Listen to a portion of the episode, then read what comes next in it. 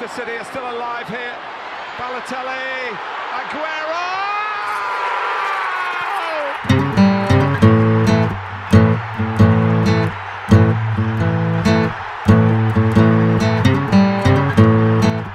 FPL Froggies, le podcast en français des fans de Fantasy Premier League.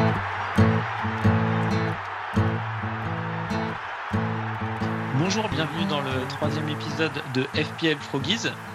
On est en plein international break, mais on a décidé de faire un, numéro cette semaine, un numéro un peu particulier, euh, avec euh, notre premier invité. On va aller à la, à la rencontre d'un manager FPL.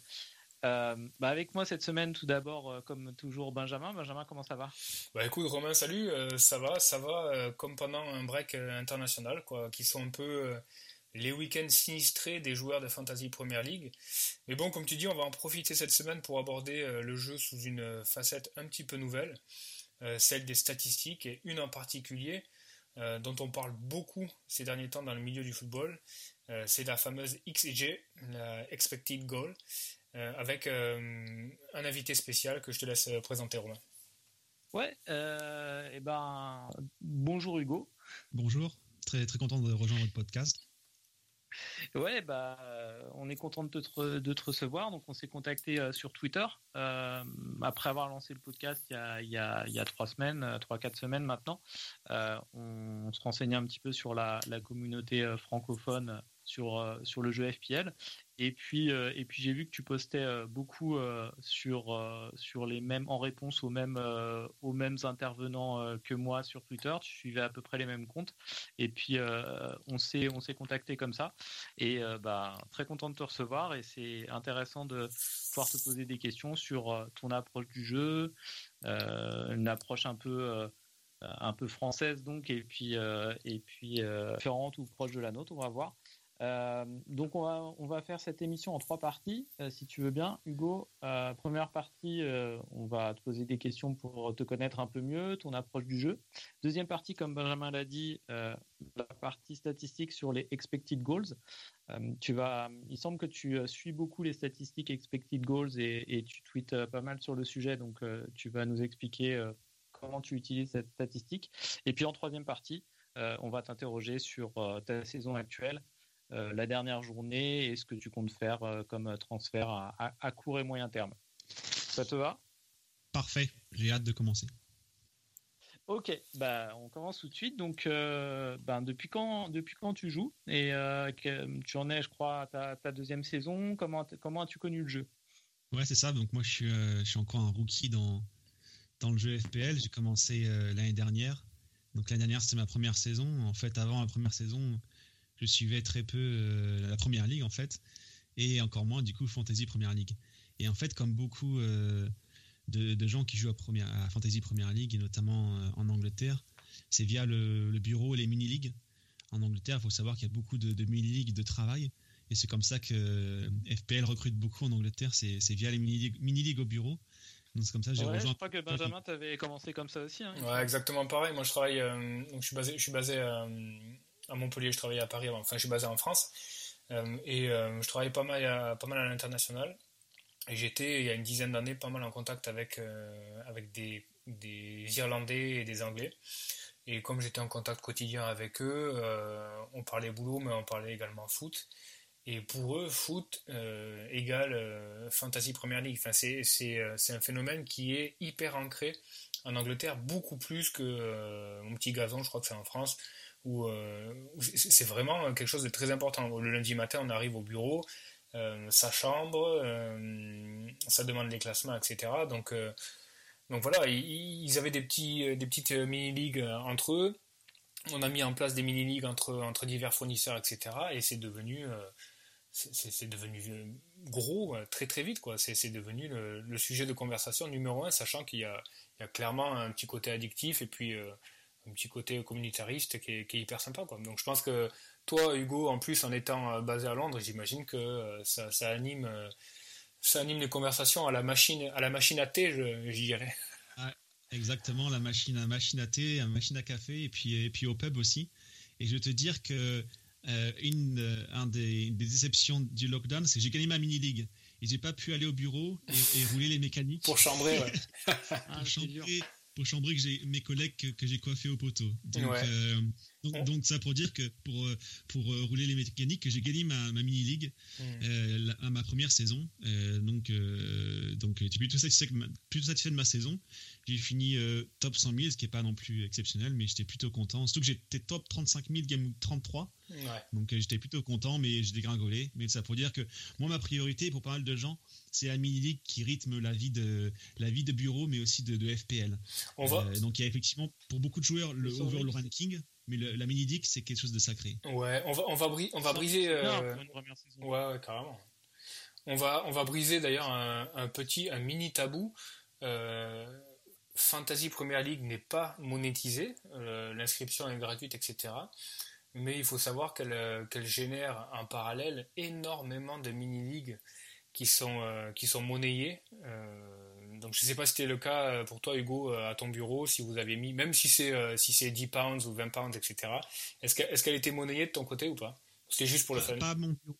Non, pas dans mon bureau juste pour le fun, mais effectivement, euh, la plupart des, des mini de bureau, même ça va être chacun mettre 5 pounds dans, dans, dans, le lot. Euh, la plupart des mini-leagues sont, euh, sont effectivement des, des, ce qu'on appelle des cash leagues en fait. Mm. Et d'ailleurs, la FPL a changé les, les, les, termes de, de, du jeu pour cette année en disant que, en gros, les, cash leagues étaient interdites. Ouais, c'est invérifiable. Mais je pense que ça, mais ils le savent. Je pense que c'est un peu c'est un peu euh, une politique euh, en façade qui dit bon voilà les, les cash leaks sont interdites mais ils savent très bien derrière que c'est un peu leur fond de commerce euh, aussi quoi et que si s'ils interdisaient d'ailleurs ils n'ont aucun moyen de l'interdire mais s'ils interdisaient la, possibilité de miser ne serait-ce qu'une mise symbolique quoi. Derrière il y aurait une perte d'intérêt du jeu quoi. bien sûr c'est de la pure communication. Ouais, ouais c'est de la pure communication. Bien que quand tu regardes le nombre de joueurs de Fantasy Premier League qui euh, frôle avec les 7 millions, 7 millions 5, et euh, à quel point le price pool, enfin les, premiers prix en fait sont modestes. c'est genre quoi? C'est genre le premier prix c'est 4 euh, places en VIP pour, pour assister à un match de Première Ligue avec, avec deux, deux nuits d'hôtel, etc. Enfin, quand, quand, tu vois le nombre de joueurs, 7 millions, enfin, ça, fait, ça fait rigoler quoi. Ah, ça, prouve bien qu'ils ont quand même fait un, beau jeu parce que effectivement, euh, la plupart des gens passent beaucoup de temps sur euh, Fantasy Premier League, alors que si tu passes un, peu plus de temps sur Sky, euh, Sky FF ou alors Fan Team, où tu peux gagner beaucoup plus d'argent avec en gros le même jeu, hmm. les gens quand même préfèrent Fantasy Premier League alors qu'il n'y a rien à gagner. Donc ils ont quand même bien boutiqué leur jeu et, et beaucoup d'enjeux. en fait, c'est l'enjeu du, du jeu plutôt que juste de gagner de l'argent avec les mini-ligues qui marchent beaucoup. Donc ils ont quand même bien boutiqué leur jeu parce que tu peux, au lieu de passer sur Fantasy Premier League, tu peux jouer à Sky FF ou Fan Team.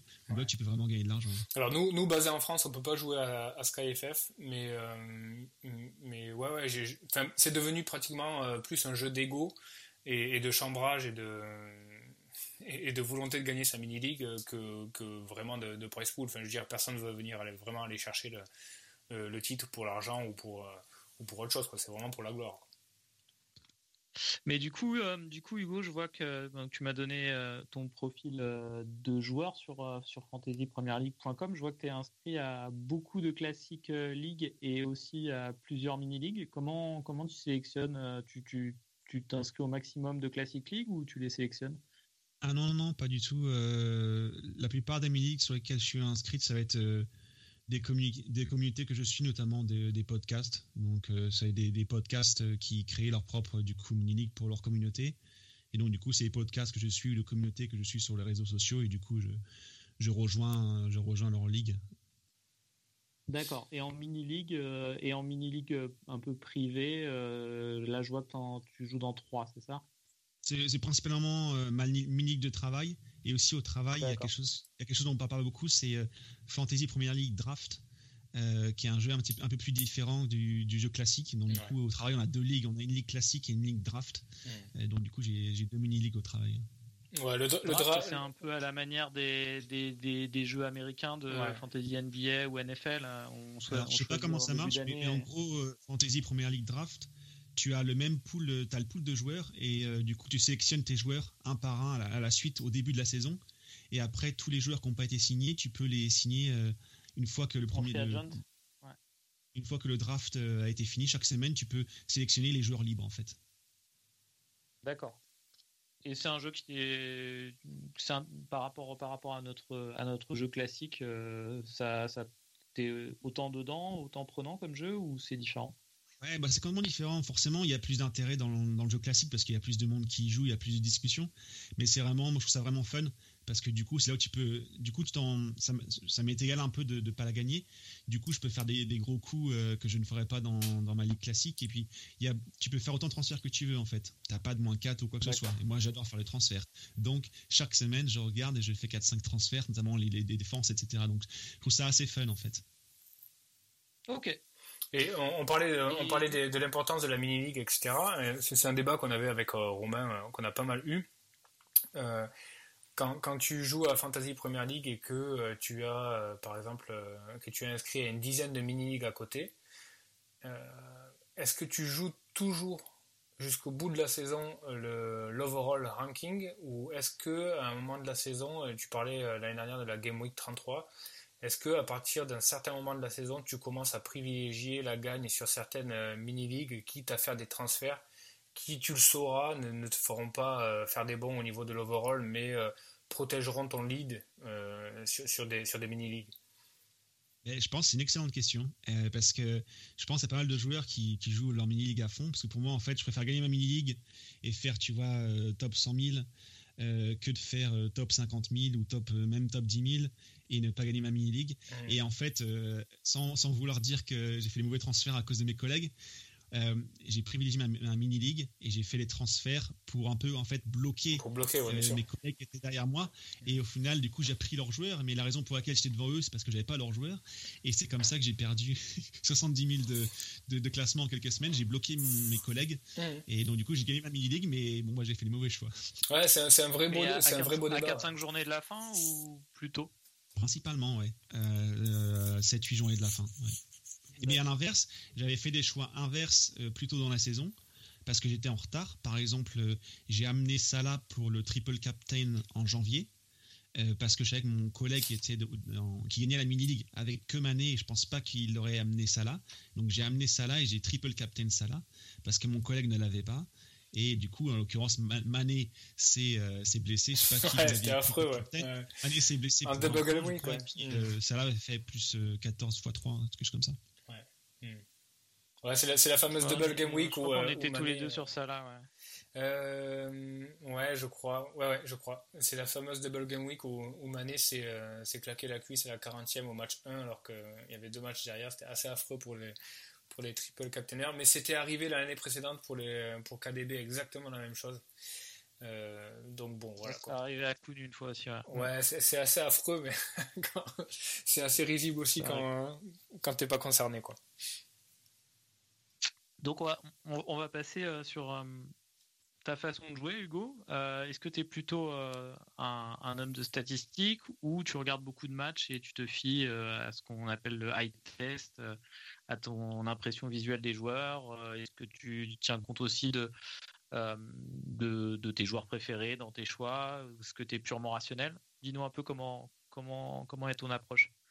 Ouais, mais je pense encore une fois, c'est une excellente question parce que c'est des questions que l'on voit encore et encore. À chaque fois, si tu vas sur les réseaux sociaux, tu vois ces questions-là en termes de, de, style, de comment on fait nos choix dans, Fantasy Premier League. Et moi, euh, du coup, l'année dernière, c'était ma première saison. Donc, j'avais aucune idée de comment, comment, jouer. Hein. J'ai commencé avec l'Erma, le, le goal de, Manchester City.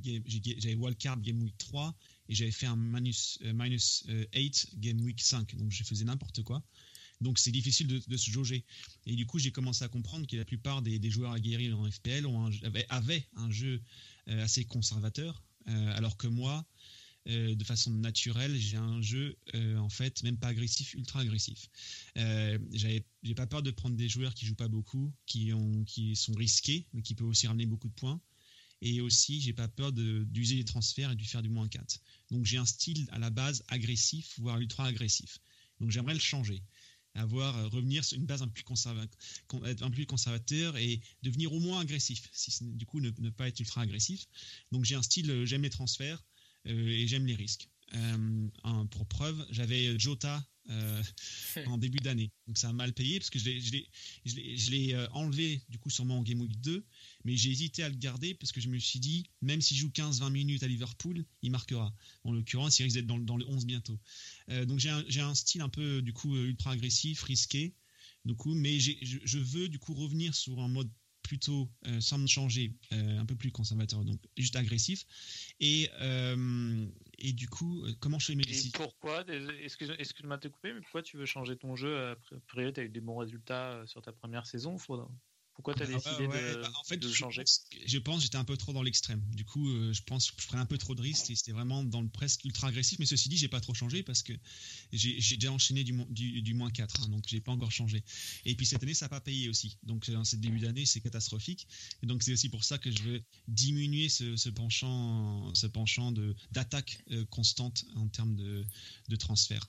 Bah, typiquement, là, une, question très, très terre à terre, on, on est on, va sur un changement de fixture euh, très clair pour, euh, pour City. Euh, est-ce que dans ton type de jeu, tu partirais sur un Foden, par exemple, beaucoup plus que sur un De Bruyne, qui te permettra d'être beaucoup plus, d'avoir une assise beaucoup plus solide? Tu partirais plus sur un Foden qui te permettra sur 2-3 matchs d'avoir un plafond différenciant hyper, hyper important ou tu, quel va être ton type d'attitude sur, typiquement sur City dans les prochaines semaines? Bah, alors là, du coup, euh, sur Foden, moi je l'aime beaucoup. Encore une fois, pour moi, Foden, Jota, c'est deux joueurs qui peuvent effectivement ne pas jouer beaucoup, mais c'est aussi pour ça qu'ils donnent l'attrait, parce qu'ils vont pas être sélectionnés par beaucoup de joueurs. Et aussi, ils ont tendance à, marquer des buts et à faire du, 12 points, 15 points dans un match. Donc, mais au final, j'ai pas regardé Foden, donc j'ai plus Foden. Et sur City, euh, en fait, en ce moment, ma structure d'équipe, j'ai beaucoup d'argent dans le midfield. Donc très facilement, je vais pouvoir bouger sur du, sur du euh, De Bruyne ou, euh, ou Sterling. Donc Donc j'ai pas pour euh, objectif de ramener Foden, notamment que on a vu les trois derniers matchs, je crois qu'il a, il a pas commencé en première ligue. Donc là, ça commence à faire un peu trop risqué pour moi en termes de temps de jeu. Et du coup, effectivement, dans mes prochains transferts, Game Week 10, je prévois de ramener Cancelo. Game Week 11, Sterling. Game Week 12, De Bruyne. C'est mes transferts euh, prévu ou, 13 pour De Bruyne, je sais plus. Donc effectivement, je, prévois, je, pars sur une triplette de City, mais euh, sans Foden, parce que j'ai l'argent dans, dans, le midfield. T'en es où au niveau de, tes chips euh, actuellement? Alors, j'ai tout. j'ai gardé ma wildcard. Je me demande un peu pourquoi, mais j'ai toujours ma wildcard. J'avais prévu le... Quand j'ai commencé la saison, je me suis dit, je wildcard Game Week 16, qui est le dernier moment pour faire sa wildcard. Hmm. Donc euh, c'est pour ça aussi que je fais du moins 4, c'est pour essayer de, de la conserver. Euh, donc du coup, j'ai rien utilisé, pas de triple captain, pas de free hit et pas de pas de wildcard encore. D'accord. Et, euh, Du coup, comme on est sur la comme on est sur la saison actuelle, on, on peut peut-être te demander, euh, on comptait le faire en fin d'émission, mais on a qu'à aller sur cette partie maintenant, puisque dans le fil de la conversation on est dessus. tu peux peut-être nous dire combien tu as fait sur la dernière game week et ton ton classement actuel overall euh, sur ta mini league. Et puis euh, là, tu viens de nous dire un peu ce que tu comptais faire dans les prochaines semaines, mais euh, on peut faire un état des lieux de ton équipe si tu veux. Ouais, parfait. Mais c'est tout a été catastrophique cette saison. Donc, donc je, dernière semaine, du coup, j'ai fini sur 54. J'avais pas Kane et puis j'ai mis en captain Son. Donc, c'est un différentiel de 12 points pour ceux qui avaient Kane et l'ont captain. Euh, donc j'ai fait 54 dernières, dernières semaines, qui était euh, moyen, pas, enfin, pas non plus scandaleux comparé à pas mal d'autres joueurs. Et le problème, c'est que j'ai encore fait une, une descente, donc du coup, euh, maintenant je suis à 1 million, catastrophique. c'est pire que mon classement l'année dernière à la même semaine. Alors que l'année dernière, je regardais pas les matchs et je connaissais rien au jeu. On est, ouais, on, est encore dans une phase de la saison où vraiment les swings sont énormes au niveau de l'overall. Donc, donc tu peux d'une game week à l'autre euh, sauter 400, 500 k rang. Donc euh, il faut, faut pas se formaliser là-dessus. Euh, c'est un peu déprimant quand même parce que l'année dernière, n'importe quoi, j'étais mieux classé et puis là j'ai essayé de jouer en connaissant un peu mieux et puis quand même ça ça pas fonctionné. Non mais les, les, grosses tendances, moi j'ai moi j'ai toujours commencé super super lent et, les grosses tendances au niveau du, classement, il faut les tirer à partir de la Game Week 25-30, où là, tu, vas avoir une vraie dynamique. Mais derrière, si tu veux, tu, peux te retrouver avec un match où tu auras un capitaine qui va faire un triplé Et, et, derrière, tu vas sauter 300, 400, 500, 1000 places. Donc il ne faut pas trop trop se formaliser là-dessus. C'est plus sur l'état dans lequel est ton équipe et, et, si tu penses que ton équipe est bien en place et rapporte des bons points, sur lequel il faut se concentrer. Mais aujourd'hui, là, sur, la dernière Game Week, si tu fais 54 points, moi je fais 55, Romain il doit faire 58 ou 59, je crois. Euh, c'est ouais, c'est tout à fait correct. Quoi. Il n'y a, a, pas, a pas de souci par rapport à ça. Quoi. Ouais, c'est sûr, mais, mais du coup, par exemple, vous, vous êtes, euh, je crois que un, de vous deux est à top 100 000 déjà, c'est ça? Moi, euh, Non, moi je suis 200, 280 000 actuellement. Ouais, Et toi, Benjamin Je, je suis, au, je suis au-delà du million cette semaine. Mais, mais encore une fois, je me. L'overall ranking, je le regarde très peu. Je, je regarde vraiment la, la, structure de mon équipe j'essaie d'analyser où sont les faiblesses, euh, là où je perds des points, pourquoi je perds des points, euh, si c'est parce que c'est un mauvais choix, euh, si c'est parce que j'ai de la malchance ou est-ce que les points vont rentrer. Bon, le, bon exemple pour, mon équipe, c'est depuis le début, j'avais parié sur Doherty chez les Spurs. Je pensais qu'il allait avoir la même, influence chez les Spurs qu'il avait avec les Wolves avec un, avec un Mourinho qui a l'habitude de, faire jouer ses latéraux très haut. En fait, euh, c'était pas du tout le cas. Donc Doherty, je me le traîne depuis, euh, depuis le début de la saison sans pouvoir vraiment le sortir parce que j'ai eu d'autres problèmes, euh, les cas de Covid avec Mané, etc. donc pour moi, j'avais vraiment analysé le fait que Doherty était, était une erreur et il fallait que je le sorte. et bon, cette semaine, il se trouve qu'il il ramène 11 points de manière assez chanceuse, je trouve. Mais pour moi, typiquement, par exemple, je ne regarde pas Doherty comme le joueur qui m'a ramené 11 points cette Game Week. Pour moi, ça reste toujours une faiblesse dans mon équipe. Donc, euh, donc je ne me formalise pas vraiment sur euh, le retour, en particulier sur une Game Week. Je regarde vraiment sur un bloc de 7, 7 ou 8 Game Week et, euh, je regarde s'il y a une erreur dans le casting ou pas. Pour moi, Doherty, aujourd'hui, il y a une erreur, il y a une erreur dans le casting. Et je ne me formalise pas sur, sur le ranking. Je regarderai ça beaucoup plus tard. Non, je suis d'accord avec toi sur, sur, le ranking, le Valorant, il y a pas mal de gens qui ne sont pas le regarder, mais du coup, euh, quand même, c'est un peu, un peu déprimant de commencer à 1 million plus, alors que tu pourrais très bien, du coup, être dans le top 500 000 et, la, la, chance que tu as accumulée, c'est déjà bien de l'avoir accumulée maintenant que de voir euh, Chase maintenant à partir du Game Week 8 alors que si c'était plus au calme, ça aurait été mieux. Ouais, mais tu peux aussi te dire que la chance que tu as accumulée aujourd'hui fait partie de la variance complète et que, et que la chance que tu as eue sur les 8, premiers, euh, les 8 premières journées, euh, ton adversaire l'aura sur les 8, les prochaines et qu'au final, sur euh, l'ensemble d'une saison, ça s'équilibre plus ou moins. Quoi. Donc tu, tu peux le voir aussi comme ça. Quoi. Ouais, c'est un point intéressant, ça, c'est un peu lié aux, statistiques, mais il y a un site qui, qui travaille un peu sur les questions de, de statistiques et de chance euh, et, ça, ça met en colère beaucoup de gens de, FPL, de joueurs, notamment quand tu es en train de gagner. Mais euh, si tu regardes le, top 10K, euh, ils ont essayé de calculer un peu l'idée de, de, chance dans, dans, FPL. Et les gens qui finissent dans le top 10K sont des gens qui ont accumulé beaucoup plus de chance que de gens qui finissent dans le top 1 million. la chance, c'est un facteur Bien sûr. important. Évidemment. Par exemple, j'ai fait Rodriguez Pulisic c'était il y a deux semaines quand euh, la semaine dernière c'était quand déjà? Quand Pulisic au final s'est blessé à l'échauffement donc euh, bon voilà. Ouais la, chance la chance est, un, vecteur énorme surtout quand tu vois l'influence du, du capitana. Mais ça souligne aussi le, fait que il y, a, quelque chose qui n'est pas souvent débattu, je trouve, euh, parmi les, euh, les pundits et puis tous les pros euh, FPL. souvent, ils ont tendance à, se pencher sur un joueur en, en étudiant les statistiques et en, partant tout le temps du postulat que les, les, statistiques vont continuer à, à, être ainsi. Pour moi, tu prends un joueur par exemple comme Sterling, tu es sûr que Sterling va faire ses points sur la saison, typiquement le problème qui se pose, c'est que tu sais pas exactement quand il va les faire. Donc ça sert à rien de, Pour moi, Sterling, par exemple, si je le vois faire 30 points sur les trois premières journées, j'aurais beaucoup plus tendance à le vendre à ce moment-là en me disant bon, ça y est, Sterling a fait ses points. Et en disant derrière, statistiquement, évidemment, il va blanc parce qu'il ne peut pas continuer sur ces bases-là, sinon il finira à 350 points. Alors tu auras beaucoup de joueurs de FF Scout, etc., qui diront il faut absolument faire rentrer Sterling parce qu'il a les statistiques de malade et tout ça. Ben non, en fait, quand tu regardes sur des blocs des joueurs qui sont capables de garder des statistiques énormes sur une saison, tout le long d'une saison, il y en a très très peu. Et dans l'histoire d'FPL, il, y en a, eu très très peu. Il y a eu, il y a eu Suarez avec Sturridge à l'époque où Liverpool n'arrêtait pas. il y a eu Yaya Touré à, Manchester City. Il y a eu Michu à Swansea. Mais il y a eu Vardy et Marez avec l'année de, Leicester. Mais ça reste quand même des cas hyper isolés. Moi, j'aurais tendance à, aller sur des joueurs.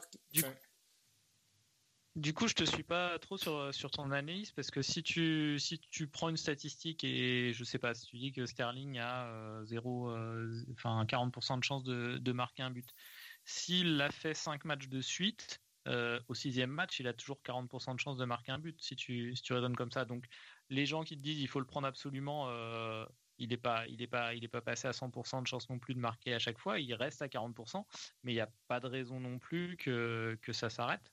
Donc, euh, pour bah, moi, je vois chaque match, euh, chaque, occurrence est, indépendante hein, statistiquement. Mm, non, pour, pour, moi, ça veut dire surtout qu'il a run good. Quoi. on, on, va, on va parler enfin, par rapport au poker, il est, euh, il est EV, c'est-à-dire que son espérance de, de, de, but est supérieure par rapport à ce qu'il ce qu'il devrait vraiment marquer.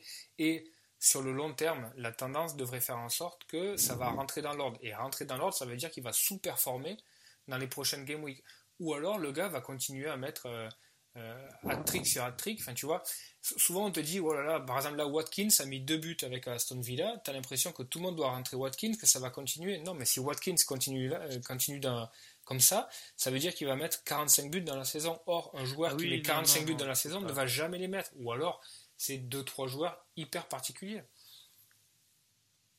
Ouais. sur, ce point, je suis, en partie d'accord avec toi, mais euh, aussi en partie, en partie d'accord. Moi, ce qui va m'intéresser, ça va être un, mélange de, euh, du calendrier et, euh, et effectivement des stats.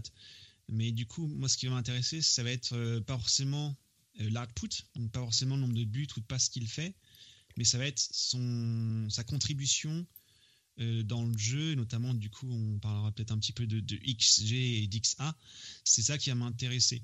Et si je vois qu'il y a ces tendances-là, ce que parfois on appelle les underlying stats, sont là, moi j'aurai aucun souci, même si du coup je pense avoir raté euh, deux semaines, si je pense que les, stats sont là et que le calendrier est là, eh bien je, vais absolument sauter sur ces joueurs. Par exemple, Grealish en ce moment, et pour moi ça, vaut un moins 4 euh, pour, pour la série de de, de, matchs qui vont arriver, et puis ces stats qui sont, qui sont vraiment pas mal, qui sont parmi les, les tops en ce moment.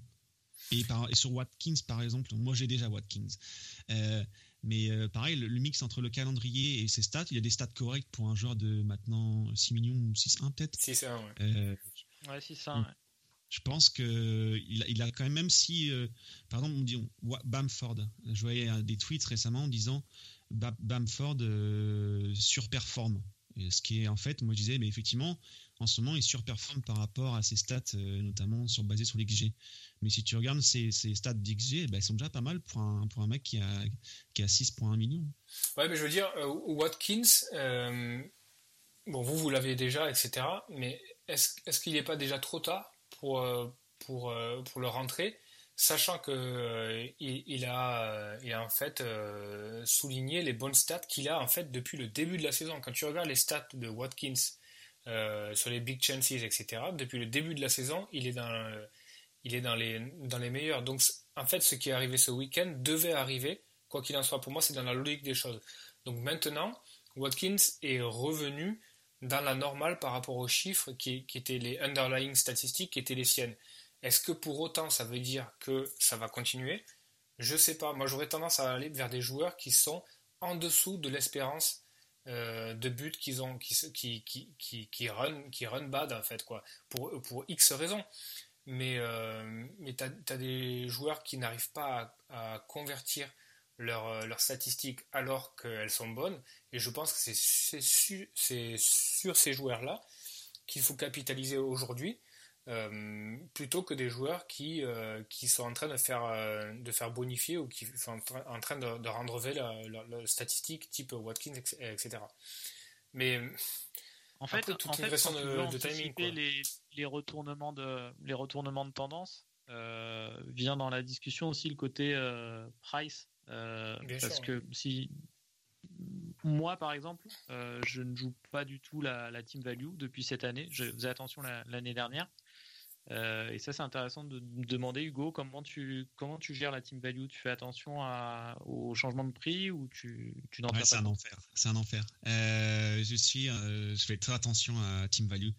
Je voyais des gens sur Twitter qui disaient qu'ils n'avaient pas regardé un site de changement de prix depuis la Game Week 3. Moi, je, je regarde toutes les semaines. Et ça, ça me, ça m'agace à un point. Des fois, je suis un peu trop émotionnel. Ça m'énerve de, de perdre 0-1, 0-2. Et, euh, et, quand je veux faire un switch déjà et que je vois qu'un joueur perd sa valeur, ça va me pousser à faire des transferts. Donc j'ai trop regardé, notamment en début, en début, de, en début de saison où il y a beaucoup de joueurs qui jouent beaucoup, qui sont très agressifs. Et eh bien euh, le marché est complètement fou. Tu vas voir un joueur qui a fait un hat-trick en Champions League, le soir il va prendre 0-1 ou 0-2. Donc effectivement, je fais beaucoup trop attention à la team value parce que ça, ça m'agace à un point, à un point, un point innommable de, de perdre 0,1 ou par exemple sur TA, ça je peux pas supporter perdre encore 0,1 de value sur, sur TA. J'ai déjà perdu 0,1, c'est pas possible. Hmm.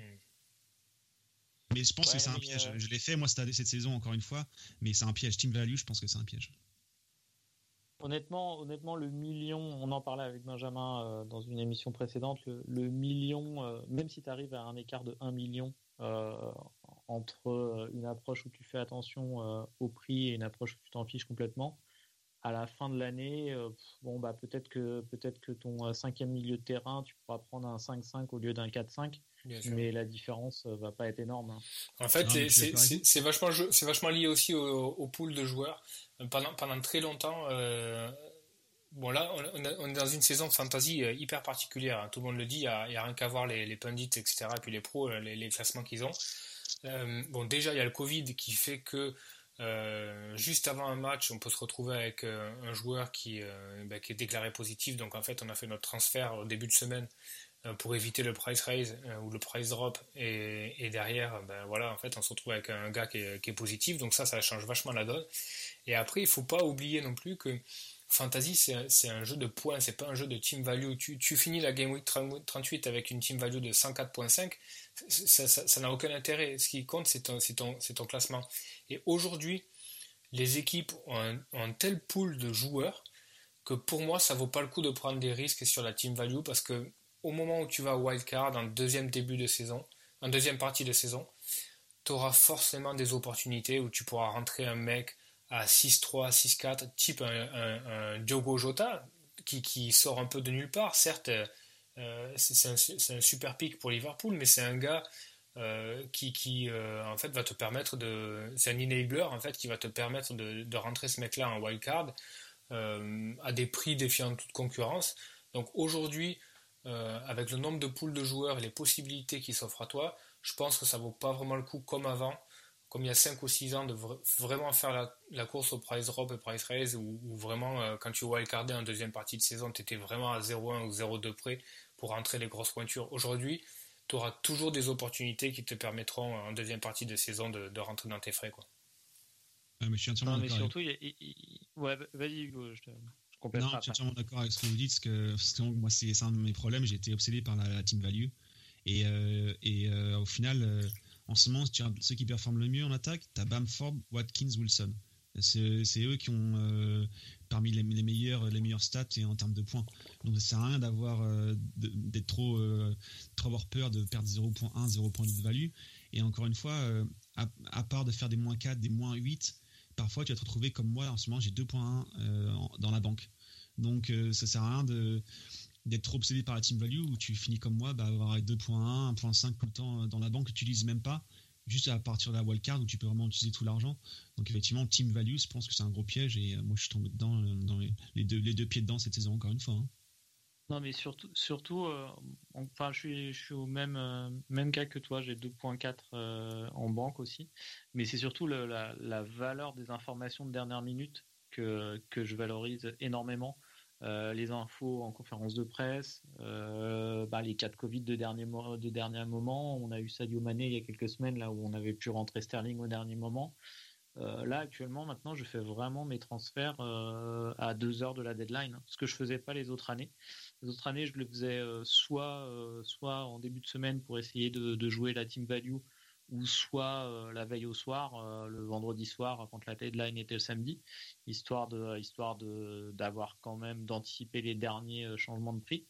Mais là, actuellement, je sais pas pour vous, mais je l'ai fait, je l'ai fait deux heures avant la deadline en, scrutant Twitter, voir s'il n'y a pas, s'il a pas une dernière info sur un état de santé des joueurs. Ouais, bah c'est mon objectif. Mais du coup, la question, est-ce que vous avez On, l'avait tous les deux jusqu'à la, dernière journée. On l'a vendu tous les deux pour le match à City. Donc il ne se pose plus la question aujourd'hui de, vendre ou pas TAA. Euh, on a rentré tous les deux, euh, sans, concertation trop, on a rentré Bellerin. Euh, bon, moi j'étais vraiment en, en balance avec Rhys James, mais, euh, mais comme je pense au wildcardé en 10 ou en 11, je voulais vraiment un joueur euh, sûr de, de jouer euh, sur les deux prochains matchs, donc Bellerin me semblait le, bon choix. Et TA, c'est toujours TA, Hugo? Bah non. c'est pour ça que je posais la question parce que je vois pas mal de gens sur Twitter, notamment des, des comptes de, personnes qui jouent en FPL depuis un petit bout de temps qui seraient la position comme, comme vous, disant euh, faut attendre le dernier moment pour faire son transfert. Mais je vois beaucoup de gens qui, même les, les, joueurs aguerris de FPL, qui, ont du mal à résister à la tentation de, le vendre maintenant, vu qu'il va plus être là, il va rater au moins trois semaines. Euh, et du coup, je pouvais pas supporter de perdre 0-1, 0-2, je sais pas combien, il va perdre pendant les deux semaines. Donc non, il est parti. pour qui? Et t'as pris Chilwell? Non, bah, j'ai hésité. Bah, tu vois, j'ai déjà Rhys James, moi. Euh, ah et euh, je pense Chilwell, c'est un excellent pic. J'ai regardé un bon, bon bout de match de, Chelsea et c'est vraiment énorme les, positionnements qu'il a dans, dans le match. Et, euh, et, je pense et Chelsea est une meilleure défense de la première ligue en ce moment, même si leur, leur prochain leur calendrier va pas être non plus exceptionnel dans les prochaines semaines pour la défense. non, alors j'ai fait un transfert un peu bizarre. j'ai ramené Mings de Aston Villa. D'accord. Euh, parce que, encore une fois, moi, c'est encore les discussions, par exemple, form, form over fixtures. Donc je pense que le calendrier compte beaucoup. Euh, et euh, les cinq premiers matchs d'Aston Villa sont plutôt pas mal. Ils ont une défense correcte. Et Mings aussi, aussi apporte, peut donner des coups de casque sur des, sur des corners. Et du coup, du coup je suis parti sur Mings. T'as préféré un Mings à un Target Triple Aston Villa. Ah ouais. D'accord. Ouais, je vois pas mal de joueurs qui triple euh, Aston Villa. J'en ai vu pas mal euh, sur Twitter ces derniers jours. Mm. Euh, j'ai failli prendre Cresswell. Ça, ça, me semble un peu, un, un peu, un peu risqué quand même. ils sont, ils sont, enfin, j'arrive pas à juger l'équipe d'Aston Villa. ils ont pris, ils, soit, ils font des cartons dans les deux sens. c'est dur à, dur à bah, moi, moi encore une fois, j'étais, j'étais surpris. on en revient aux statistiques. quand Aston Villa a enchaîné 3-4 clean sheet, c'était absolument euh, l'équipe à avoir, tu avais l'impression à écouter les pros que les mecs, parce qu'ils avaient fait 3 clean sheets, ils allaient enchaîner derrière 20 euh, clean sheets d'affilée. Euh, mais quand tu regardais les statistiques derrière, tu te rendais compte que ils surchataient énormément leur clean sheet par rapport à, par rapport à une équipe comme Brighton qui n'avait aucune clean sheet mais qui derrière avait des statistiques énormes. Et je pense que ça va rentrer dans l'ordre. Je pense que Brighton va, sous 7 ou 8 euh, prochaine game week, rattraper Villa en termes de, en termes de clean sheet. Euh, donc derrière, quand, euh, quand Villa prend 3-0 contre Leeds, si tu veux, c'est, c'est dans l'ordre des choses par rapport à ce que statistiquement il, avait été annoncé. Donc après derrière, je, te comprends Hugo, quand tu regardes le calendrier de Villa, le prix de Mings, son potentiel de retour au niveau offensif sur les corners, etc., ça, ça a clairement du sens. Mings, Target, c'est en balance.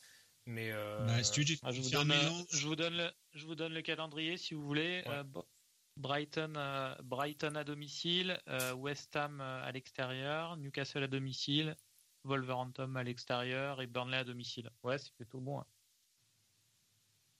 Ah bah c'est simple pour moi, Aston Villa, c'est l'équipe qui a le meilleur calendrier en termes de défense. Donc c'est pour ça que je suis parti sur, sur Mings. Euh, j'avais pensé à Cresswell parce que West Ham a une défense correcte, mais je pense que le calendrier d'Aston Villa est, vraiment superbe pour la défense. En termes de leur stade de défense, en fait, ils sont plutôt au milieu. Mais j'espère que du coup, le fait qu'ils soient euh, plutôt au milieu en termes de défense avec euh, un calendrier exceptionnel, j'espère que ça va rapporter quelques clean sheets et puis un peu de chance avec Mins qui pourrait me rapporter un but. On, on en parlait avec, avec Romain. Je, je, trouve que le gros game changer cette année, c'est. moi, j'ai toujours, toujours choisi mes, mes défenseurs avec toujours en tête derrière le potentiel de clean sheet parce qu'évidemment, c'est source de points. Je me demande si cette année, avec le nombre de pénalties qui sont donnés et le nombre de buts euh, raccro euh, et le nombre de clean sheets qui sautent sur des, euh, sur des pénalties chelous, sifflets, etc., est-ce qu'il faut vraiment capitaliser sur les clean sheets Je ne suis pas sûr. Ou est-ce qu'il faut plutôt partir sur trois défenseurs qui ont uniquement des, des possibilités offensives en termes de points, type les Rhys James, les Robertson, les TA quand ils sont en forme, les Chilwell, etc je, suis, je suis en, en, balance parce que euh, je pense que je vais wildcarder bientôt et ma, ma, ligne défensive me fait poser beaucoup de questions dans, ces termes-là.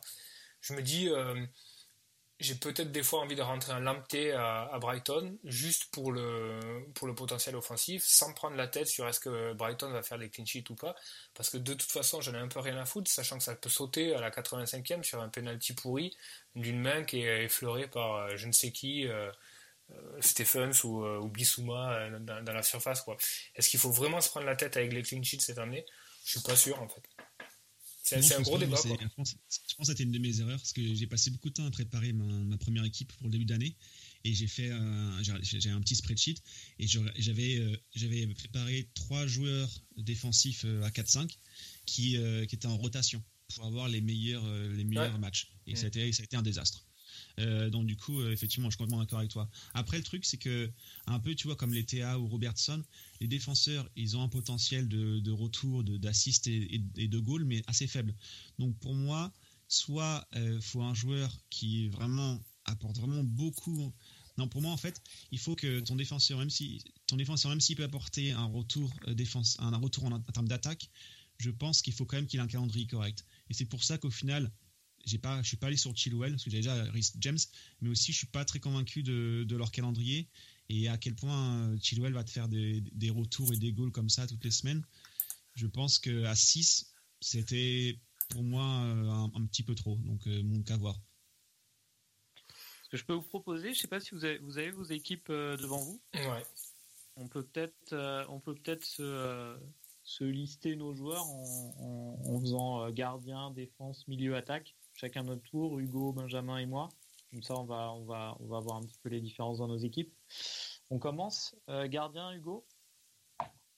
Alors, mon gardien, vous allez rire, c'est Meslier. ok, et remplaçant? Euh, c'est plus, c'est alors du coup attends, c'est qui? C'est un, un, gardien à 4, donc c'est euh, Button. Ça marche. Benjamin? Ouais, je, je vous coupe. C'est il y a quand même, euh, je, suis surpris Hugo, il y a quand même vachement de maturité, je trouve, dans ton, dans ton jeu déjà de, de pas avoir, d'avoir compris que la rotation de deux gardiens de 4.5 ça servait à rien. Je pense que ça fait partie des trucs qui, qui viennent au bout de quelques saisons. Mais euh, Enfin, toi, Romain, c'est pas, le... c'est pas le cas, je crois.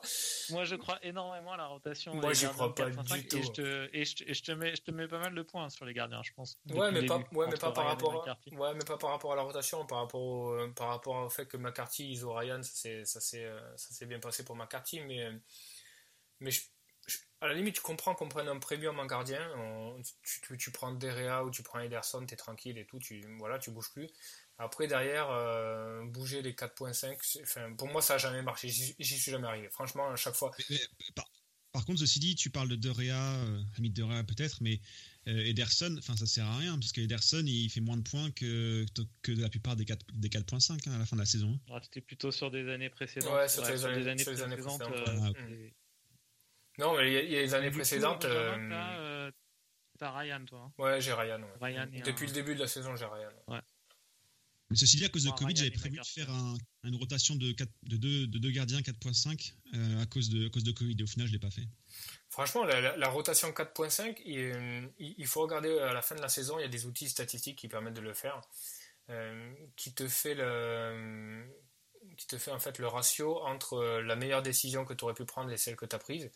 Franchement, des fois, ça fait peur. Quoi. Tu dis, j'ai une rotation de deux gardiens 4.5, euh, une fois sur deux, je, je, me suis planté. Quoi. Enfin, c'était pas le bon. Quoi. Donc, le euh, truc, ce qu'il faut dire, il y a certains gardiens qui font le plus de points dans les, plus, les matchs les plus difficiles. Bah, bien sûr, parce qu'ils ont. C'est qui est très compliqué. ouais, avec les saves et tout ça. Donc moi, je me dis, tu prends un gardien 4.5, tu te prends pas la tête. Tu prends un gardien qui est dans une défense assez solide. Euh, et si elle n'est pas solide, euh, ben, voilà, peut-être que tu regardes un peu les stats pour savoir si elle concède beaucoup de, beaucoup de tirs.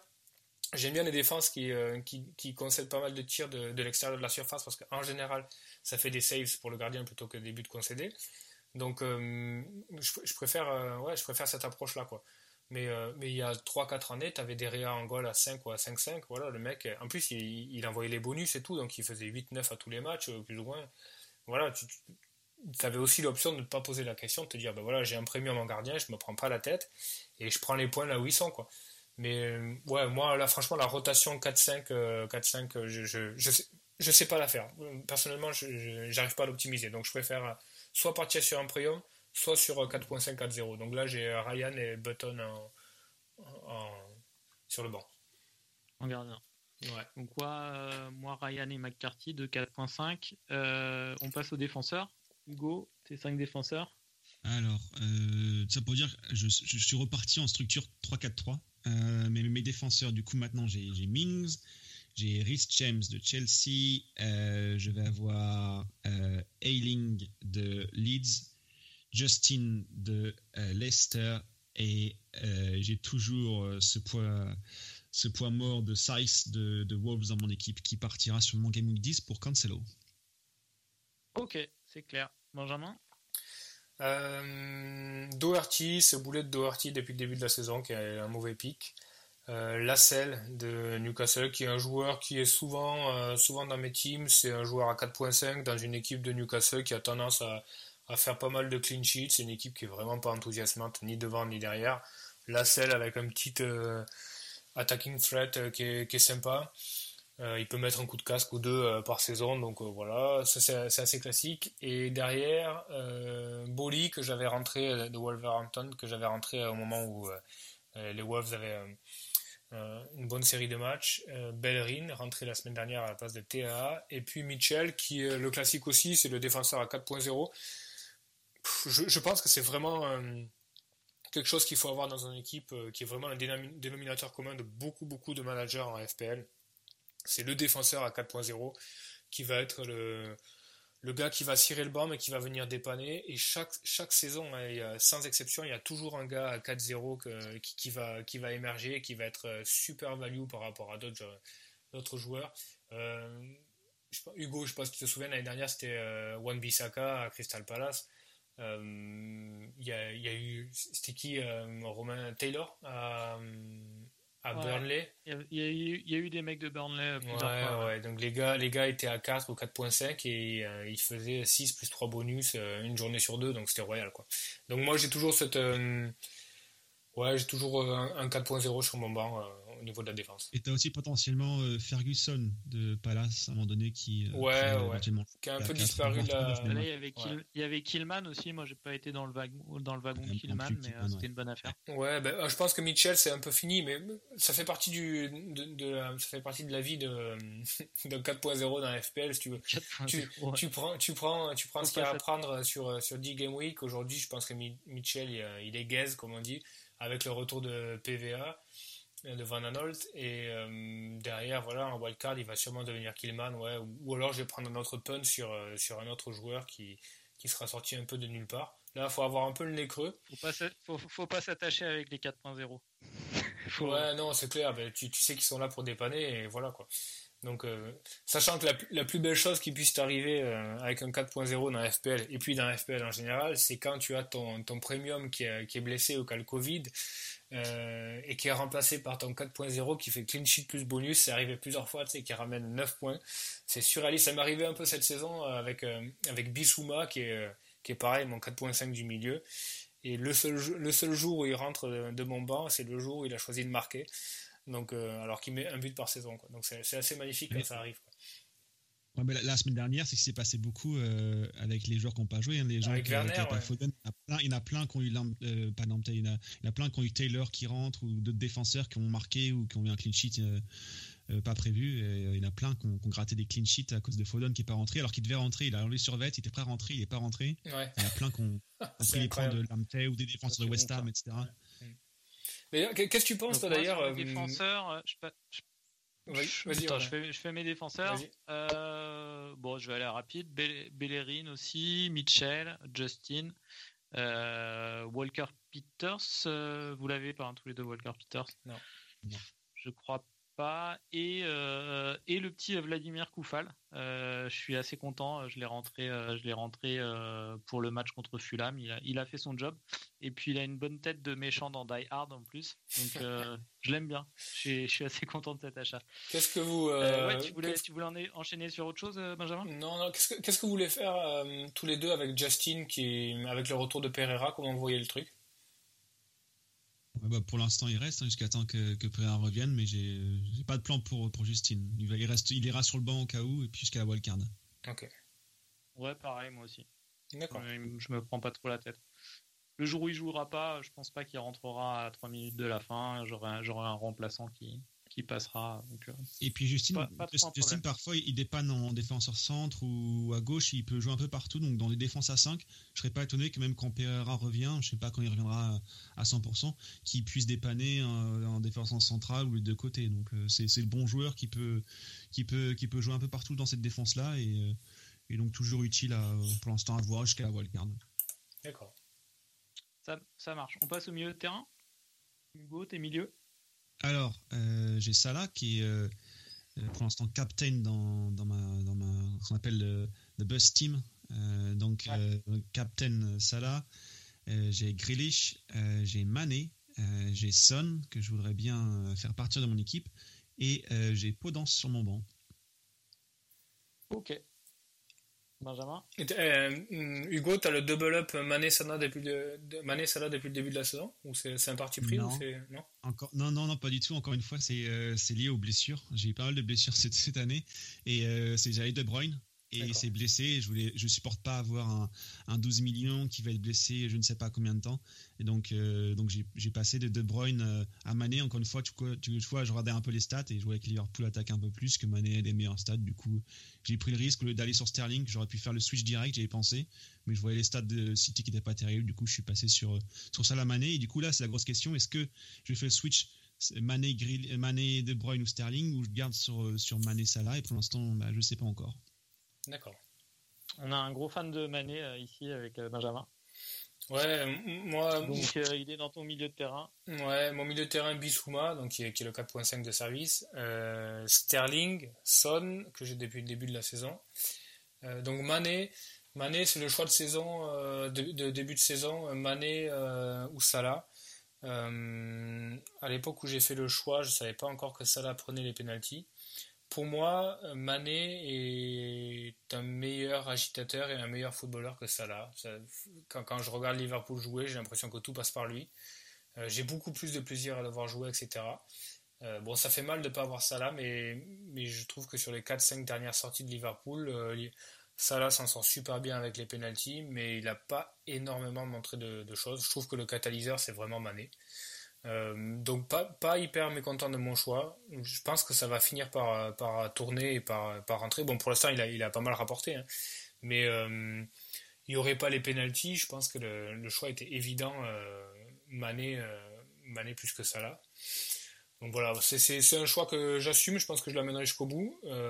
c'est aussi le gars qui m'a fait gagner mes 2-3 dernières saisons en, étant, assez têtu sur la personne.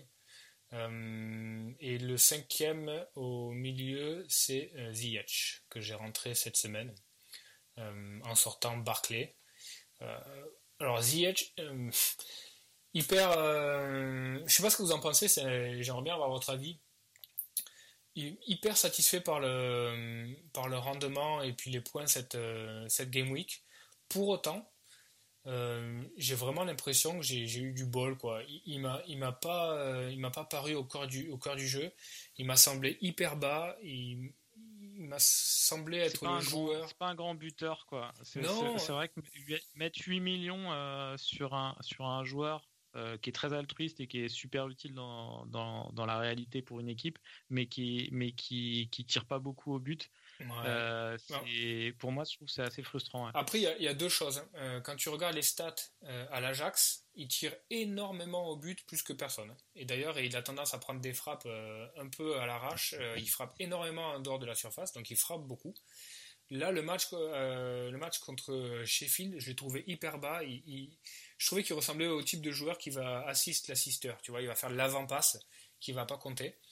Euh, donc ça m'a un peu, à la ramesse un peu, ça m'a un peu euh, frustré. Donc je me suis dit bon là je m'en sors avec deux assists, c'est plutôt pas mal.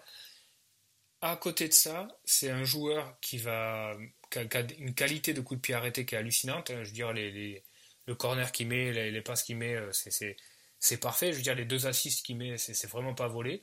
Il aurait pu en avoir une troisième avec Werner à 3 minutes de la fin qui vendage un peu. Euh, et l'autre euh, argument en sa faveur, c'est que bah, il a tendance à bonus énormément. Quoi. Donc euh, il ramasse trois bonus.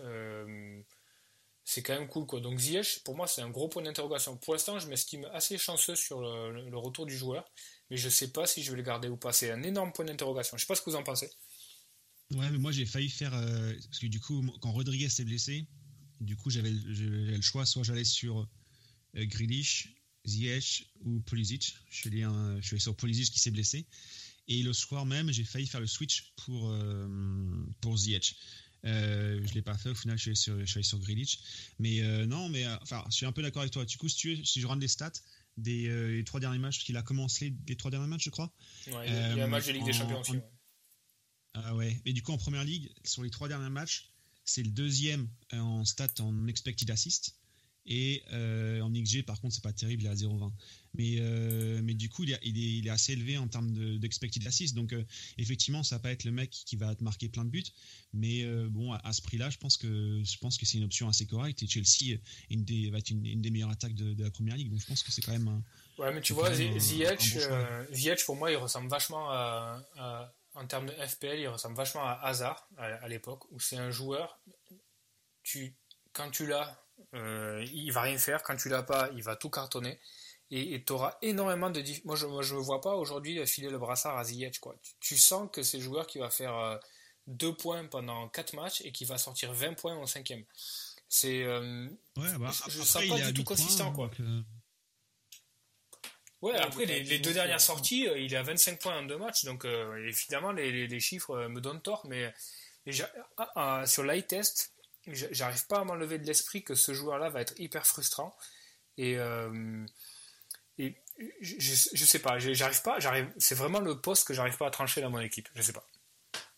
Ouais, mais si tu veux, à ce prix-là, il y, a qui? Euh, Grealish, bah, effectivement, c'est la meilleure option à 7-5. Tu as euh, potentiellement Zaha. Et puis, euh, et puis Ziyech. Ouais, mais tu peux, tu, peux prendre, tu peux prendre une autre route en, disant je vire Ziyech et je mets Diogo Jota qui est beaucoup plus explosif, qui aura moins de temps de jeu, euh, et encore ça reste à prouver, qui aura moins de temps de jeu que Ziyech, et derrière tu as, le fric pour euh, upgrader un défenseur en Robertson ou en Chilwell ou quelque chose comme ça. Donc est-ce que je préfère pas avoir Chilwell Jota plutôt que euh, Ziyech et, et, un 4.5 Je sais pas, pour moi c'est vraiment en balance. Quoi. Sur, le, sur le match contre Sheffield, je sais pas si tu as vu le match contre Sheffield, je sais pas si vous avez vu, euh, je préférais clairement avoir Chilwell que Ziyech sur, sur ce match. Et pourtant, j'avais Ziyech.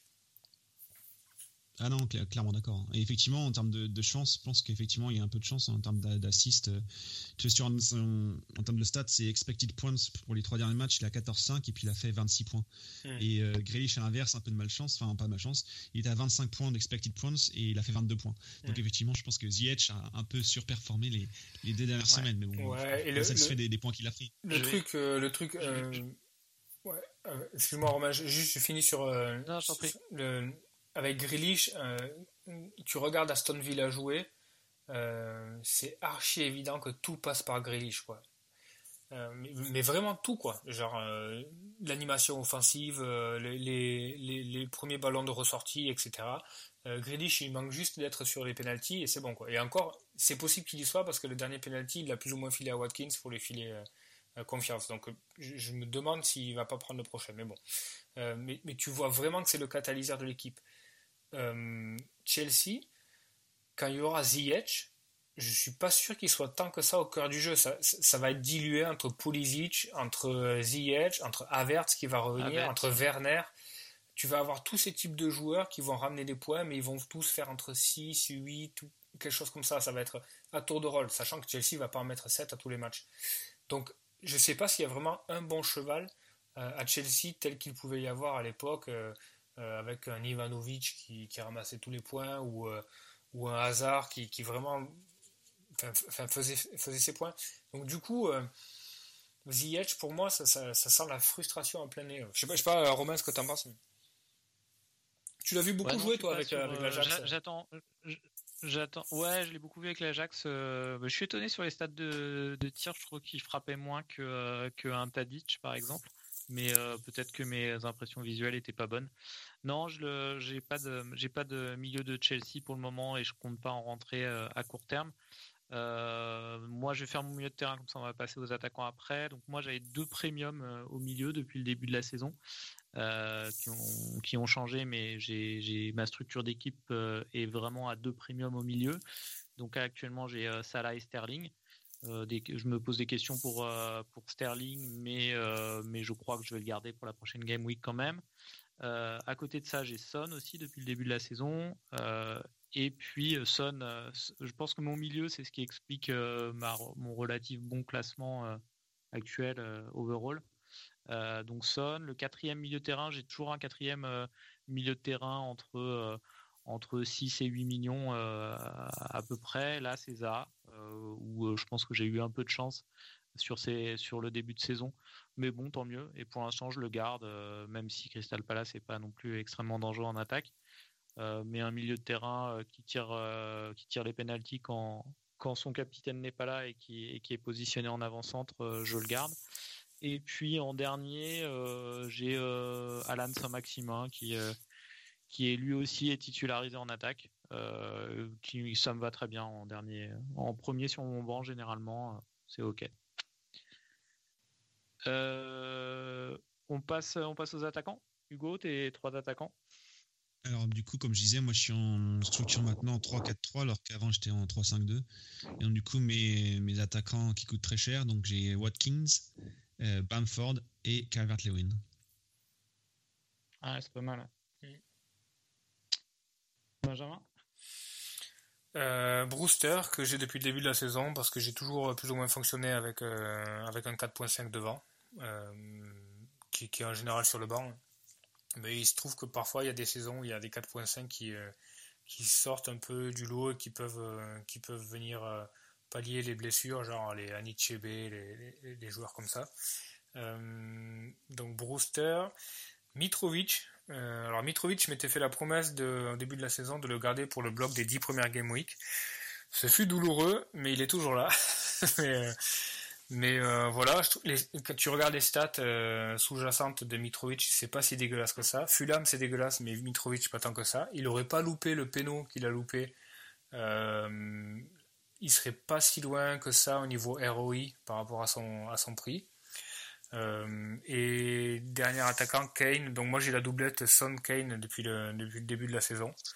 Euh, là, ben là, gros mal de tête aussi avec Kane euh, actuellement parce que il est vraiment hyper influent dans le jeu. Là. Cette année, il a, il a étoffé, étoffé sa palette, il sait, il sait faire les assists, il sait finir, il a les pénaux, il est pas hyper cher. C'est vraiment gros mal, de tête là parce qu'il y a les fixtures qui changent énormément pour, euh, pour euh, les Spurs, donc je ne sais pas trop quoi faire avec Kane. En tout cas, pour l'instant, il a fait le job, il m'a rapporté pas mal de points et, est plutôt très content avec le pick Kane depuis le début de la saison. Quoi. Romain, t'es comment devant? Euh, alors j'ai mon, mon, attaquant le plus cher, c'est Jiménez, euh, qui, qui, est encore là. J'avais hésité de le sortir pour Werner la Game Week précédente, mais, mais la conférence de presse de Lampard m'a fait douter et je, pense, je, me, disais qu'il y avait un, risque que, que, Werner ne joue pas tout le match. donc c'était une erreur. Du coup, du coup Jiménez est, encore là. Euh, j'ai également Mitrovic depuis le début. Euh, là, je, avec les 2,4 millions que j'ai en banque, je compte, euh, je compte le, le, trade pour, pour DCL. Et je compte peut-être le capitaine Daniel Calvert-Levin contre Fulham, justement. c'est mon plan de jeu. Après, j'attends de voir ce qui, ce qui se passe pendant le break international quand même, s'il n'y a pas des blessures et si et s'il joue pas trop avec l'Angleterre. Non, je pense Et puis ouais, je pense que ça devrait aller. Non, ouais, il y a Ings qui est blessé. Ings est blessé. Ouais. Avec Ings ouais, blessé. C'est Kane Rashford, sinon, je pense. Ouais, Rashford est un peu blessé aussi. Kane, je pense pas qu'il lui fera faire deux fois 90 minutes, sinon euh, Mourinho va lui chier dans les boîtes. Euh, ouais. Euh, ouais on, on va voir, je suis ça. Et puis, puis j'ai Watkins aussi pour terminer. Watkins, donc, donc c'est aussi c'est un bon exemple pour ne anti-tilt, on va dire. Euh, parce que j'ai fait un changement euh, Bamford contre Watkins euh, juste avant le triplé de Bamford. donc c'était un changement à moins, à moins 15, je pense, net. mais du coup, du coup, du coup, trois journées plus tard, il est encore, il est derrière Bamford, mais avec avec son doublé, il a, il a un peu refait son écart et, finalement peut-être que ce move sur le moyen terme sera sera pas sera pas si mauvais que ça. Donc ça valait pas le coup de de trop se stresser non plus. Quoi. sur les transferts pourris, tu pourras noter le nom de mon équipe, hein, Son Game Week 2. Hein. Ah, pas mal, Ah ouais. Pour qui? Donc, tu l'as vendu pour qui? Pour un, beau blanc de Ratchford. Ouais. Hmm. Ouais, c'est, c'est Game Week 2, c'est la Game Week à Southampton ou. Euh? C'est ça, ouais. C'est ouais. 2, je crois. Ouais, pas mal, ouais. c'était vraiment affreux pour les. Euh, enfin, moi, moi j'avais Son depuis le début de la, de, la, de la saison, donc euh, regarder ce match, c'était la régalade, mais vraiment, Southampton, c'est vraiment torpillé, quoi. Vraiment, vraiment, quoi. Donc, euh, as deux ou trois fois par an, tu as des matchs comme ça où si tu as, si as le bon joueur, tu te régales devant ta, télé, et si tu l'as pas, tu as, juste envie d'éteindre ou de te cacher derrière ton canapé et te dire, mais c'est quand que ça va s'arrêter? Parce que c'est pas possible, quoi. Ils vont en mettre 7, 8, etc. Donc c'est pas possible. C'était encore Southampton l'année dernière, non? Contre Leicester Ouais, ouais, ils ont pris 9 chez eux. Ouais, mm. ouais, le gars qui avait Vardy et tout, c'était affreux, quoi. Ah ouais, ouais c'est mon collègue qui gagnait la mini-league avec Vardy. Et t'avais aussi, après, t'avais eu aussi euh, City Watford avec euh, Aguero sur 8 buts qui marque un but, je crois. Ouais, non, rien, il fait rien. Je crois qu'il fait un assist sur 8 buts. Ah j'avais Aguero sur ce truc-là. Mais c'était mon capitaine, je crois. Ah, ouais, ouais, ouais. Je, je, crois moi aussi, mais c'était hallucinant. Mais bon, à contrario, tu as à deux, trois euh, saisons précédentes, tu as un, City Newcastle où il y a 0-0 à la mi-temps. Tout le monde avait Captain Aguero parce qu'il était en feu, donc euh, ça, ça, se plaignait euh, partout sur les forums à la mi-temps. Pourquoi j'ai fait ci, pourquoi j'ai fait ça? Et derrière, en 25 minutes, il en met 4 Aguero. Donc euh, c'est des choses qui peuvent arriver comme ça qui sont surréalistes, mais c'est euh, ça fait partie de ça fait partie du jeu et de et, de l'agrément du jeu. D'ailleurs, est-ce est que toi euh, tu regardais beaucoup la, première ligue avant? Et, si oui, est-ce que est-ce que Fantasy Première Ligue a, changé ta manière de regarder les matchs? Non, du coup moi je regardais pas du tout. En fait, Fantasy Premier League m'a fait regarder, euh, m'a fait regarder les matchs. Donc, euh, je regarde pas mal les matchs depuis un bout de temps. C'est une des questions que tu me posais tout à l'heure sur light test ou les stats. Hmm. Avant, moi, quand j'ai commencé à jouer FPL, c'était plutôt light test. C'est pour ça que je jouais avec, euh, que j'ai beaucoup joué Mané l'année dernière et c'est comme ça que j'ai gagné des points. Mais maintenant, de plus en plus, j'essaye de, me faire un peu plus sur les stats. du coup, je regardais pas du tout la première ligue et le jeu FPL m'a fait regarder, m'a fait regarder la première ligue qui est le, la plus belle euh, ligue euh, du monde. donc, donc comme, comme nous, euh, tu es capable de te taper un Burnley Brighton le lundi soir. Ouais, ouais, Burnley, Brighton par, moment. Et c'est vrai que c'est l'idée, c'est un peu le truc intéressant, c'est qu'en fait, les gens qui jouent à Fantasy Premier League sont en fait des gens qui connaissent des fois beaucoup plus la première ligue que les gens qui vont euh, suivre en général la première ligue parce qu'ils aiment bien Manchester ou les grands joueurs. alors que nous on, va connaître le Killman on va connaître euh, Parker on va connaître Parker ouais. précisons. Donc euh, donc donc voilà on, on, est on est des passionnés de la première ligue en général parce qu'on va connaître tous les joueurs et les gardiens remplaçants des équipes. Et parfois le cinquième remplaçant qui est pas encore listé dans le jeu hein, quand c'est le cas de, de Brighton hein on va, on va passer sur notre dernière partie. Bon, euh, Hugo, euh, il faut que tu saches qu'on n'arrive jamais à tenir nos plannings. On avait, on, pensait faire 45 euh, minutes maximum, mais je pense qu'on va, on va, on va déjà bien déborder comme, comme à chaque fois. on va quand même essayer d'aller sur la dernière partie. Donc, on, voulait que tu nous parles de, de l'expected goals. comment, quelle est sa définition exacte? Comment est-il calculé? Et la façon dont tu en tiens compte dans tes choix Ouais, ben c'est je suis pas un expert, donc je vais pas euh, prétendre d'être l'expert sur la question, mais c'est un truc qui m'intéresse de plus en plus. Effectivement, euh, vous pouvez me, troller sur Twitter euh, à TFPL underscore Frenchy. je tweete pas mal de tout ce qui est lié à XG XA. Et il faut savoir que pour les gens qui jouent à FPL qui sont un peu sur les réseaux sociaux, on est inondé de ces stats. donc, je comprends qu'il y en a qui en a un peu marre. Mais moi, je, sais que c'est des stats que du coup j'ai commencé à utiliser depuis quelques semaines et quelques mois en fait, et euh, que je trouve vraiment intéressante parce que notamment en France, on est vraiment dans euh, le Moyen Âge des statistiques. Hein. Moi, j'écoute des fois des commentateurs sportifs qui nous parlent de possession, qui nous parlent de tir ou de tir cadré, ou même encore euh, sur dans FPS sur Twitter, je voyais des gens qui cherchaient les stats sur le nombre de touches dans la surface. donc l'XG pour moi, c'est un peu la stat reine en termes de description et aussi de prédiction. Alors pour les gens qui ne savent pas du tout ce que c'est XG, c'est expected goal et XA, c'est expected assist. Alors XG, qui est la, stat qu'on parle le, plus, c'est euh, l'idée de mesurer la probabilité euh, qu'un tir d'être converti en but. Et pour cela, les, euh, gens qui s'occupent des stats regardent tous les tirs qui ont été faits, des dizaines, des dizaines de milliers de tirs qui ont été faits dans, dans les matchs, en fonction de, de l'endroit du tir, la distance du tir par rapport au but. On va aussi regarder l'angle de frappe certains sites vont euh, regarder s'il y a des joueurs dans la, trajectoire du tir. Euh, et, donc, du coup, ça nous donne des pourcentages. Combien de personnes, de, joueurs qui ont tiré de ce point-là, de cet angle-là, ont marqué un but? Et du coup, on va, on va en déduire un pourcentage. Et l'idée, c'est d'accumuler euh, cet XG, ces pourcentages pour une équipe ou pour un joueur. Et cette, cette, cumul va nous donner une idée du nombre de buts que, cette, que ce joueur ou que cette équipe est susceptible de marquer. Et ce qui est intéressant, et la raison pour laquelle on en parle beaucoup en Fantasy Premier League et dans les réseaux sociaux, c'est que c'est en fait une stat qui, marche vraiment pas mal. Et, euh, qui est une des, stats qui, marche le plus pour, pour essayer de, prédire le nombre de buts euh, qu'une équipe va marquer. Et à l'inverse, du coup, ça va donner l'XGC, l'expected goal euh, conceded ou allowed, et va nous donner une indication du nombre de buts qu'une équipe euh, risque de, de, se faire prendre. Et euh, du coup, c'est super intéressant parce que, bon, bah, en gros, c'est la stat qui marche le plus en termes de description euh, et, de prédiction. Et en fait, ce moi, ce que j'aime beaucoup, c'est que ça enlève beaucoup de bruit, de noise. Parce que quand, quand on regarde un match, on peut avoir le biais d'être dans l'excitation d'un match, de, de, connaître, de connaître un joueur, de supporter une équipe. Et on se rend forcément des fois compte des réelles chances des équipes et l'idée aussi de XG, c'est qu'on ne s'attache pas à. Euh, ça, fait un peu débat pour les gens qui n'aiment pas ces stats. On ne s'attache pas à la qualité du joueur ou de l'équipe. En fait, on se rend compte qu'une équipe ou un joueur qui accumule des chances, il y a beaucoup de chances qu'en fait qu'il marque des buts et qu'il euh, match l'XG. Donc du coup, l'idée du finisseur, même quelqu'un comme Cristiano Ronaldo ou Agüero, vont en fait marquer relativement autant de buts que l'XG qu'ils auront, qu'ils auront accumulé.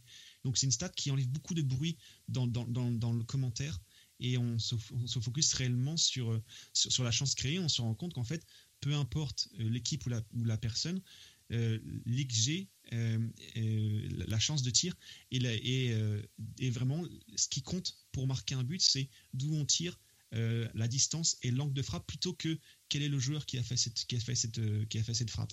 Donc, donc en gros, je ne sais pas si. Euh, euh, ouais, c'est très intéressant. Merci pour euh, cette définition vraiment claire.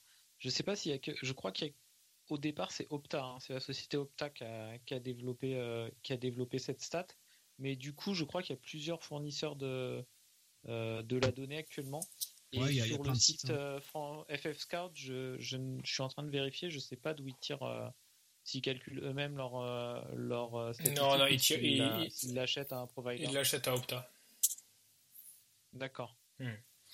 pour, pour, pour, éclairer, les, pour éclairer les, les propos de Hugo, tu, tu me dis si je me trompe, Hugo, mais par exemple, un joueur euh, qui prend un penalty aura une XG de 0,76. En gros, il aura 76% de, de, parce que statistiquement, le taux de conversion d'un penalty et de 76-77%.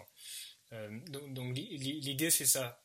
Après, comment, tu, euh, comment toi, Hugo, tu, tu, interprètes un, joueur qui est bien en deçà de son XG ou un, joueur qui est bien au-dessus de son XG Est-ce qu'un un, joueur qui est bien en deçà de son XG, est-ce que c'est un joueur qui vendange? Et Je pense par exemple à Sterling. Sterling, comment tu, tu, tu interprètes son XG. Nous, on regarde Sterling jouer, euh, on se dit putain, ce mec-là, c'est pas possible, il a 15 occasions par match, euh, il va en mettre une maxi au fond. Est-ce que c'est un joueur qui, qui, qui, est mauvais dans le dernier geste? Est-ce qu'il faut capitaliser plutôt sur son XG en disant il a tellement d'occasions que ça va finir par rentrer? Ou il faut plutôt aller sur un joueur qui convertit, avec un, un taux de conversion qui est beaucoup plus élevé, avec un nombre d'occasions un peu moins important ben, En fait, du coup, c'est ça un peu le, parfois le, débat et pour moi l'intérêt en fait de, XG, c'est qu'en fait, euh, je crois pas vraiment l'idée du, de l'excellent finisseur.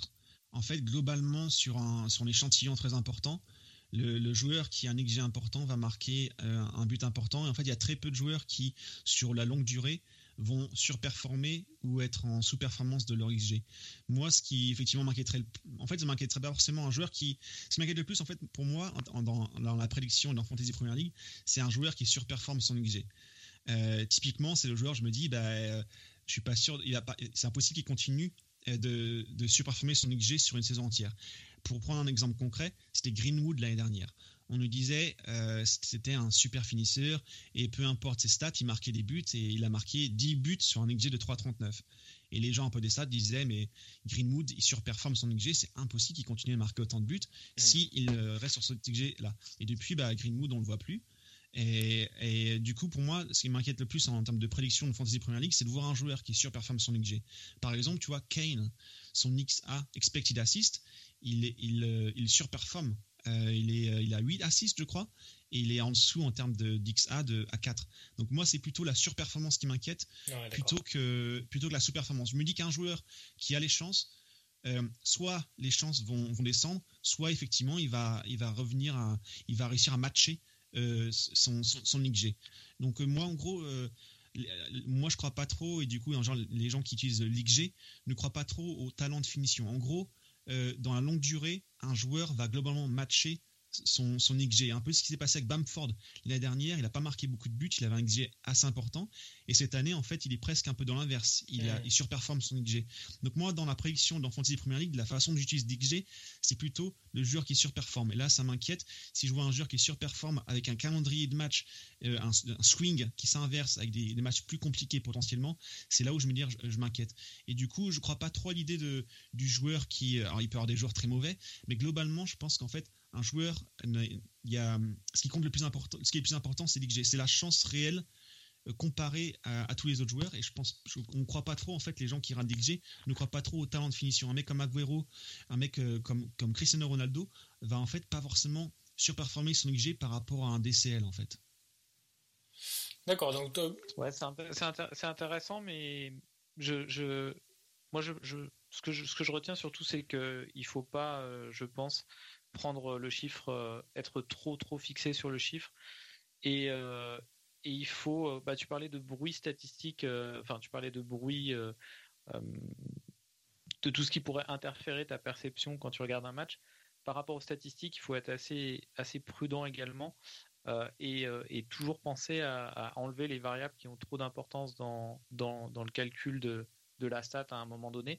Là, je vois qu'actuellement, euh, il se développe beaucoup la stat de l'XG hors penalty, puisque euh, les penalties ont pris un poids vraiment important euh, dans les rendements offensifs cette saison.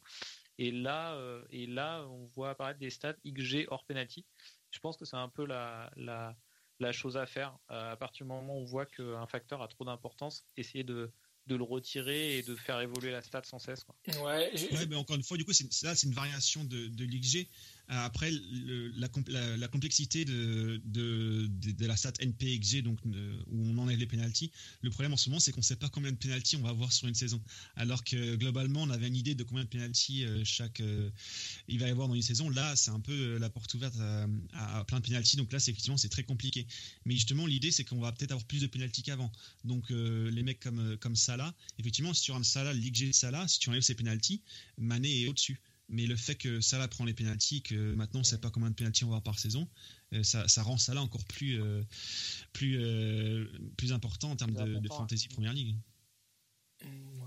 moi, j'ai du mal quand même à, adhérer aux propos qui consistent à dire que la, qualité de finisseur n'intervient pas dans, dans, le, dans le mix parce que sur les 4-5 dernières années, par exemple, j'ai énormément regardé jouer Manchester City. Et, je peux te garantir, je peux vous garantir, alors Romain va rigoler parce que c'est un peu ma, tête de turc, mais pour la même frappe, la même occasion, etc., je peux te garantir que Agüero va beaucoup plus convertir que Jesus, quoi. Mais vraiment plus, quoi. Parce que Agüero a une qualité de finisseur qui est largement supérieure à celle de Jesus, quoi. Et donc, du coup, j'ai du mal à, comprendre ou à adhérer ce propos qui, qui minimise vachement la qualité de finisseur du, joueur. Pour moi, le, je pense que la statistique est intéressante, mais elle est quand même à mettre euh, en parallèle avec ce que tu vois et ce que tu ressens quand tu regardes le, joueur et le match. Ah oui, je suis d'accord avec toi en termes de la statistique. De toute façon, toute statistique en termes de foot, il faut les prendre avec des pincettes parce que le foot, c'est un sport un peu imprédictible. Et puis, euh, on parle d'échantillons assez faibles. Là, par exemple, sur cette, cette saison, on regarde que 8 matchs, c'est vraiment minuscule. Une petite, variation peut faire monter les chiffres de façon importante. Mais effectivement, c'est un débat important. Moi, je pense que j'ai changé d'avis, mais effectivement, je, pense qu'en fait, la, finition, la qualité pure d'un attaquant, euh, entre euh, de façon peu en compte en termes de l'output. Ce qui compte vraiment, c'est les chances qui vont pouvoir se créer. Et peut-être qu'en fait, Agüero réussit, parce que c'est un meilleur footballeur, à se créer des meilleures chances. Et du coup, il va être plus en face du but, plus proche du but qu'un Résus. Mais au final, effectivement, moi, je, suis maintenant rentré dans le camp des gens qui pensent que ce qui compte, c'est d'où on tire, euh, l'angle de tir, et combien il y a de joueurs. Ouais, mais est-ce que, la, est que la stat XG n'est pas, n'est pas censée euh, reprendre exactement les mêmes cas, le même angle de tir? Alors, j'imagine qu'il y a, bon, il y a, des, il y a des repères spatiaux euh, temporels qui, qui sont faciles à, faire entrer en compte, par exemple par rapport à euh, l'endroit dans la surface de réparation, etc. Donc ça, c'est facile à faire entrer au niveau, au niveau statistique. le nombre de corps qui sont en opposition, etc. D'autres choses qui sont impossibles à faire entrer en euh, en, compte dans les statistiques, par exemple, euh, s'il y a un effet dans le ballon au moment de la passe ou, pas, ou s'il y a du vent ou, X raison. Mais, euh, mais, mais quand même, quoi, j'ai j'ai quand même l'impression que la, la, qualité du, du, finisseur va, va, être, va être primordiale. Quoi. Je pense qu'un Morata, il n'aura jamais le XG d'un Cristiano Ronaldo à la, à la Juventus. Quoi. Je crois qu'il y, a quand même des joueurs qui, qui... Il y a des joueurs où c'est variable d'une saison sur l'autre. Il y en a qui sous-performent et qui surperforment d'une saison sur l'autre. Mais il y a des joueurs qui, qui, sont toujours en surperformance. Je crois que Messi, il est toujours en surperformance hein, sur son XG. Mais, il y a très peu de joueurs et c'est de façon en fait marginale. Effectivement, euh, Messi, même Ronaldo. Mais encore une fois, j'ai vu des saisons où Ronaldo ou Suarez, par exemple, étaient en dessous de leur, de, leur XG, ou Agüero, même en dessous de son, son XG. Ouais, mais tu peux pas parler de, de sous-performance quand ça s'étale sur 7 ou 8 ans, quoi c'est le, je veux dire le, le ratio est, beaucoup trop grand quoi. C'est plus c'est forcément que si Messi arrive à convertir 80% euh, de ses occasions là où un euh, Dembélé en, en vendage la moitié c'est bien qu'à un moment donné c'est il, se passe, il se passe autre chose que euh, quelque chose de strictement statistique quoi bah en fait, nous, ce qu'on va regarder, on va, dire, on va regarder pas le nombre d'occasions qui va être gâché, mais c'est quel, le nombre d'occasions par rapport à la qualité d'occasion qui va être gâchée. Par exemple, tu peux avoir 10 euh, occasions, parce que par exemple, Son, en fait, il est un peu en, surperformance. Tu peux avoir des, occasions, tu peux avoir un joueur qui va par exemple avoir 10 occasions, mais en fait, avec des angles de frappe très compliqués, il va toutes les rater. Et euh, Messi, va avoir 5 euh, occasions, met tout au fond, mais elles auront toutes été à 2-5 mètres du but ou au centre du but. Et au final, les, les frappes qu'aura fait Messi, parce qu'il aura dribblé tant de joueurs et il sera mis en meilleure position de frappe, son XG aura été, euh, a été un meilleur XG que les frappes qu'aura pris un Dembélé sur un angle.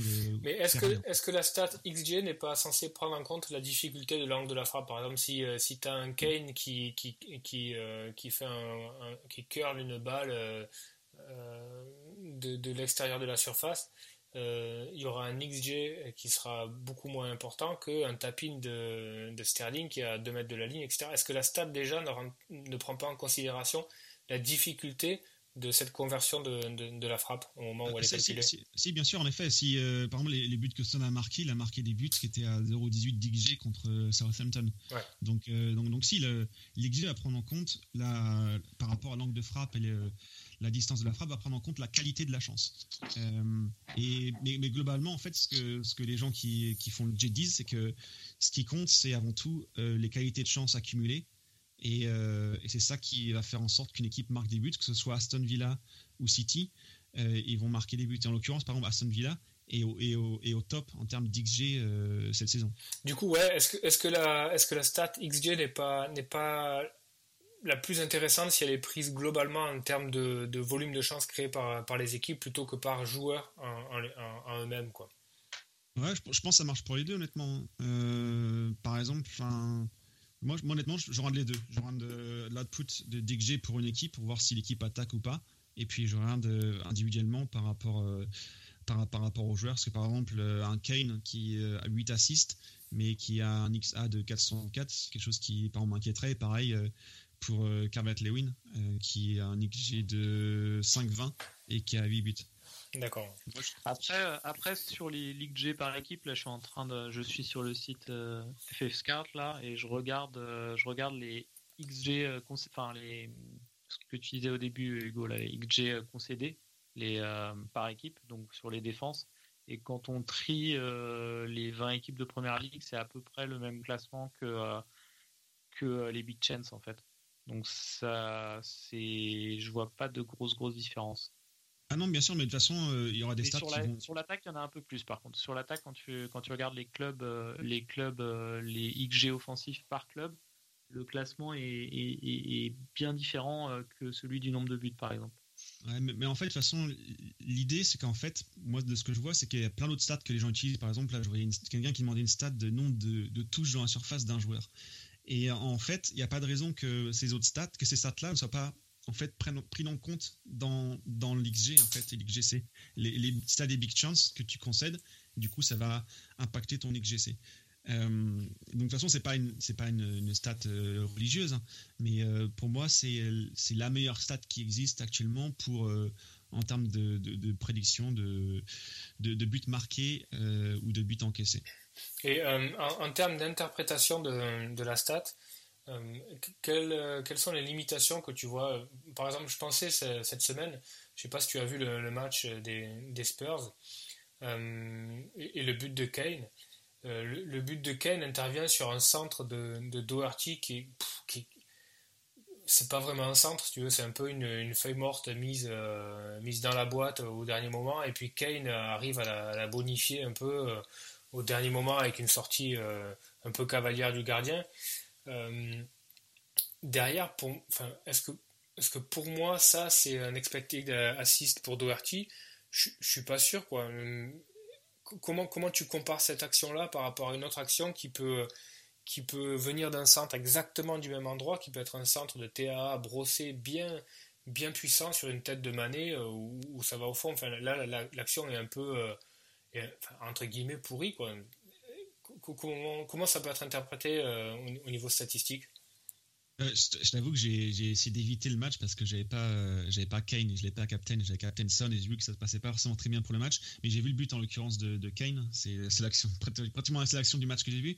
Mais en l'occurrence, j'ai pas radé, j'ai pas radé le, match et le l'XA que ça a, ça a, que Doherty a accumulé. J'imagine il a accumulé un XA assez important parce qu'en fait la balle elle arrive en plein milieu de la surface, en milieu central et à un mètre du but. Donc j'imagine c'était en termes, en termes d'XA, j'imagine c'était assez important. Et pareil pour l'XG de, de Kane, j'imagine c'était un XG assez important parce qu'il se retrouve à, il touche la, balle à, je sais pas, un mètre du but. Pourtant la, la, balle de Doherty est vraiment, je sais pas ce que tu en penses Romain, mais le, centre de Doherty c'est vraiment un truc pourri quoi. C'est vraiment aller je mets la balle dans la boîte et puis euh, même si même si clairement il vise la tête de Kane etc. Si derrière t'as pas un grand Kane, euh, c'est quand même un centre qui est bout du pied. C'est genre je mets le ballon dans la boîte et advienne que pourra quoi. Ouais, Ouais, ouais, ça, ça, ça, fait un peu centre euh, de la dernière chance, même si euh, sur le, le, ralenti, on voit qu'il s'applique bien quand même Doherty. Ouais. Mais, euh, mais ouais, il faut, il faut vraiment un Kane en confiance pour le mettre, hein, c'est sûr. Ouais, c'est compliqué, mais en tout cas, le, le, le débat est intéressant. Tu, tu, voulais rajouter quelque chose sur le sujet, Hugo ou... Non, non, mais du coup, juste pour finir, effectivement, je pense que pour, pour, les gens qui euh, qui sont pas forcément convaincus de, de Ligue G, etc., effectivement, je crois que le, le, point central, c'est quand, quand, quand, on dit aux gens, ce qui compte, ce qui compte, c'est la chance créée, le, le, là où on tire, l'angle de frappe, etc., et pas la qualité de, de l'équipe et des joueurs. Je sais que c'est ça, ça crée débat, mais maintenant, je suis de plus en plus convaincu que ce qui compte, c'est les chances qui vont se créer. Et en l'occurrence, un bon joueur risque de se créer de meilleures chances de faire le meilleur appel, de faire le meilleur dribble par rapport à un autre joueur, mais globalement, euh, globalement un, joueur qui a un XG important risque d'avoir le, plus important, le plus, grand nombre de buts. Ok. Bon, bah, très intéressant et puis, euh, et puis euh, bien content que, tu aies, que tu aies participé à, à l'émission, Hugo. donc sur, sur Twitter, on peut te retrouver sur @fpl underscore Frenchy, c'est ça? C'est ça. Venez me troller avec mon 1.6 million de, de classement général. Non, mais on va te suivre. Hein. Si, tu, si tu veux, euh, on te rappellera euh, quelques fois dans la saison, voir où t'en es. Voilà, venez me rappeler comment j'ai appliqué euh, l'XG et à quel point mes, mes, attaquants qui savent pas marquer comme Bamford et Watkins continuent à, marquer autant que, que leur XG. Ça marche. Benjamin, on se retrouve la semaine prochaine. On refait, on fait un podcast avant la, avant la prochaine Game Week un peu plus euh, un, podcast plus traditionnel. Ouais, après le break international, voir ce qui se passe, euh, blessures, euh, temps de jeu, etc. On fera le point pour, pour voir quels sont les, les bons joueurs à considérer, en particulier pour le Capitana, sachant que les journées qui succèdent à un break international sont toujours un petit peu particulières. Faudra faudra vérifier les temps de jeu, faudra vérifier la, la, fraîcheur des joueurs. Il y a Chelsea qui joue très très tôt euh, samedi euh, à Newcastle, je crois. Donc, euh, je pense qu'il y aura du turnover sur ce, sur ce match-là. Donc, à surveiller le temps de jeu de Werner, de Ziyech, Thiago Silva qui joue au Brésil, qui ne sera pas revenu à temps, je pense, etc. Donc, une, une, game week qu'il va falloir préparer comme il faut. Eh ben, ça marche. À la semaine prochaine et bonne décision à tous. Bonne décision. À, à bientôt.